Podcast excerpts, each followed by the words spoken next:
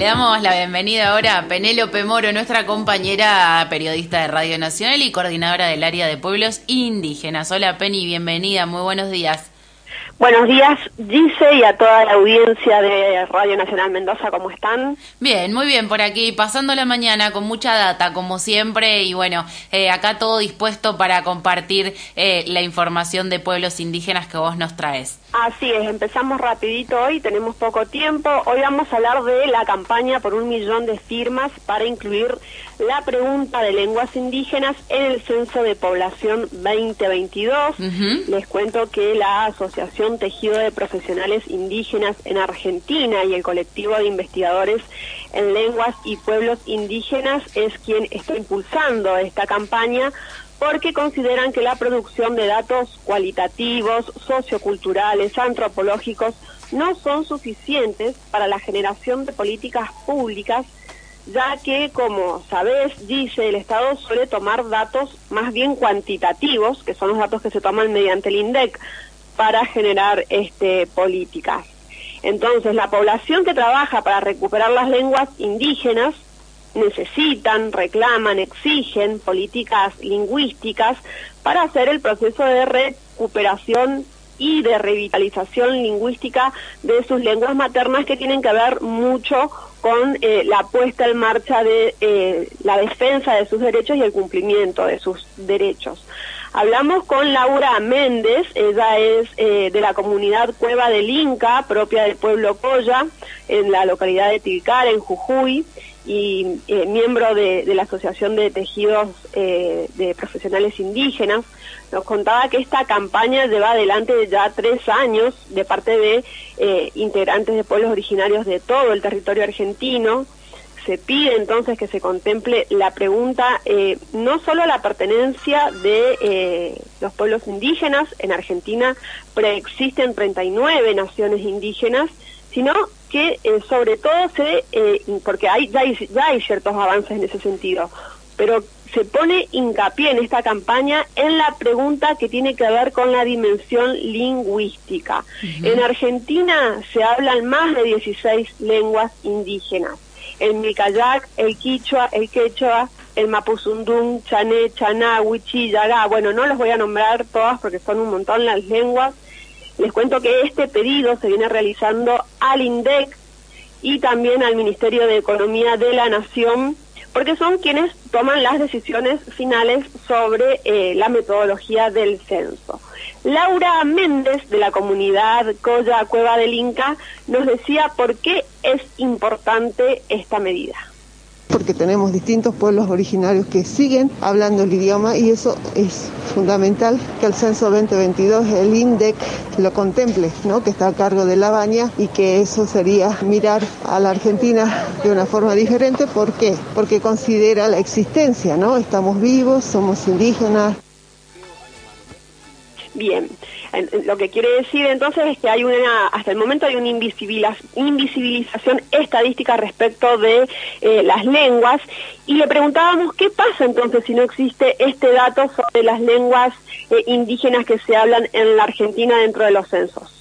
Las consecuencias de que en el censo no contemplen la pregunta del idioma indígena es drástica, porque si el Estado cada 10 años hace este censo y a partir de este censo define políticas públicas, si no se le pregunta a los más de 40 millones de argentinos qué idioma hablan como pueblo originario, que no es que solo están en medio del territorio, en la ruralidad, sino que muchos emigraron por la expulsión, por la desterritorialización a las grandes ciudades. Hay pueblos originarios, incluso que hablan los idiomas. Entonces, si el Estado no tiene ese dato, no puede definir políticas públicas para fortalecer las identidades, el derecho a los idiomas en esta época donde es tan importante para que haya mejor educación intercultural bilingüe y se genere un desarrollo verdadero con las identidades que tenemos de los distintos pueblos y nacionalidades indígenas, como decía hace un rato, el pueblo Huichí, Conta, Piete, Guaraní,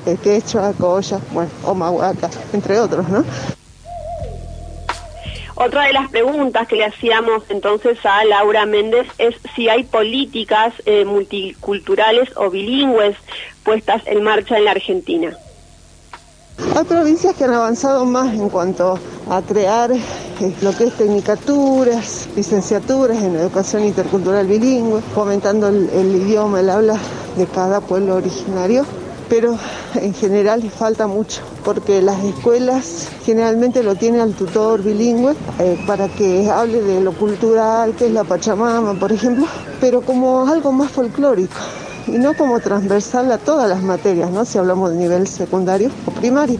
Eh, primario, cuando hablas de lengua, literatura, geografía, atraviesa todo lo intercultural y lo idiomático. Entonces, este, muchas veces al, maestro bilingüe se lo tiene a un lado porque generalmente no tienen el título de maestro o profesor bilingüe, pero es un idóneo y a veces trabaja de forma marginal.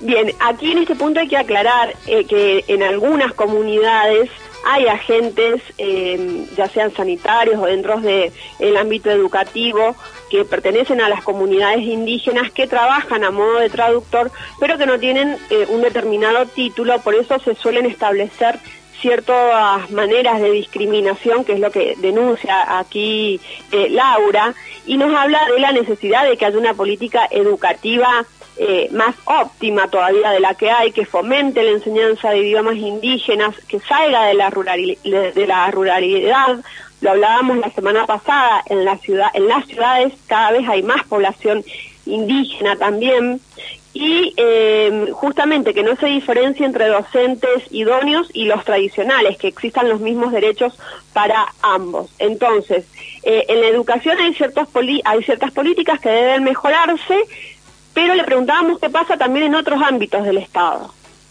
Y después en los otros espacios como el sistema jurídico, donde a veces en situaciones de donde son criminalizados las mujeres indígenas, los hombres, eh, los, jóvenes adolescentes son detenidos, no hay traductor bilingüe en estas cuestiones y son muy maltratados en el sistema judicial.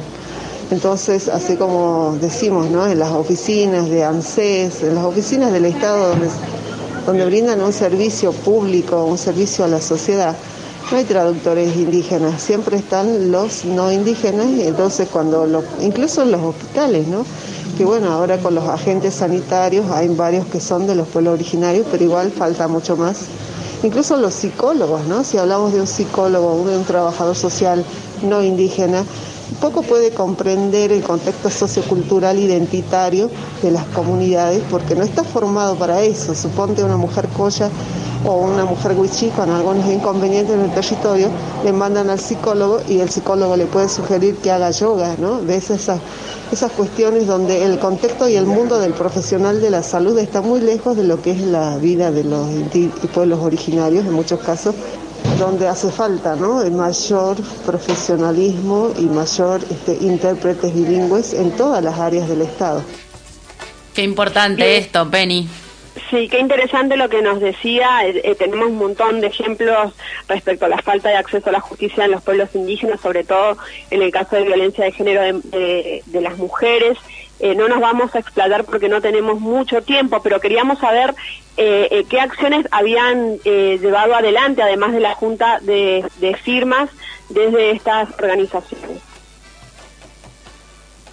He hablado con algunos este, diputadas de, orden, diputadas nacionales, con eh, rectores de distintas universidades, con docentes, investigadores de, de lo lingüístico, de los idiomáticos, y desde el Estado, específicamente del Instituto Nacional de Asuntos Indígenas, no, no ha habido ningún tipo de diálogo. Creo que no están considerando lo que nosotros les estamos difundiendo y proponiendo. Eh, después, por otro lado, este, la, lo que es también la, el INDEC tampoco, ¿no? Porque hemos solicitado reunión, bueno, enviado hasta ahora no, no hemos tenido respuesta. Y las comunidades indígenas, ¿no? Sí están apoyando de los distintos pueblos y nacionalidades indígenas, así como profesionales indígenas, defendiendo este un derecho humano, ¿no? Estamos en pleno siglo XXI y tendría que un Estado como el de Argentina incorporar las preguntas que tienen que ver con los pueblos originarios, porque ya sabemos los avances son tan importantes para reconocer las pluridentidades que tenemos, las plurinacionalidades. Y Argentina es un Estado plurinacional, aunque todavía no lo reconozca, ¿no? Sabemos que Bolivia es plurinacional nacional. La Asamblea Constituyente de Chile va para ser este, también un país plurinacional, como Ecuador también es plurinacional y nosotros acá estamos muy atrasados y esperamos que los gobiernos funcionarios al respecto tengan en cuenta nuestra propuesta. Bien, eh, sería una manera de avanzar, comenzar eh, no solo incluyendo la, la pregunta de las lenguas indígenas, sino también el debate de un Estado plurinacional en Argentina, ayornarse a los nuevos tiempos de la región. Recordemos que este es el diseño de las lenguas, así lo ha planteado Naciones Unidas, y para cerrar les digo cómo nos podemos sumar todas, todos y todas a esta campaña por más de un millón de firmas para que se incorpore la pregunta sobre las lenguas indígenas en el censo de población del 2022. Hay tiempo de adherirse hasta el 11 de octubre, se pide eh, a la ciudadanía en general, pero sobre todo a las organizaciones que, sociales, a los sindicatos, eso genera mucho peso, a las academias, a las universidades. Bien, se puede firmar en los links que se van a encontrar en el Facebook Tejidos de Profesionales Indígenas en Argentina. A ver, eh, repetinos de nuevo, por fin, que se entrecortó un poquito, Penny. Se puede firmar el petitorio en el Facebook Tejidos de Profesionales Indígenas en Argentina y en el Instagram Tejidos de Profesionales Indígenas OK. De todas maneras, vamos a estar subiendo la nota en a la web de Página Nacional, eh, de Radio Nacional y de los podcasts de pueblos indígenas para que lo podamos difundir.